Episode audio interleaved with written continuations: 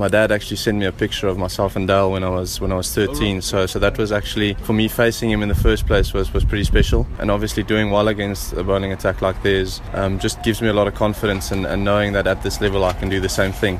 Um, I, I, think I've proven to myself at, at lower levels that I can do it, um, and it's sort of nice to to get that performance at a level that actually for me means a lot. I think opportunity is all younger players can ask for, and obviously if, if we can use the opportunities and take the chances we get, um, that should bode well for the future. Um, I mean.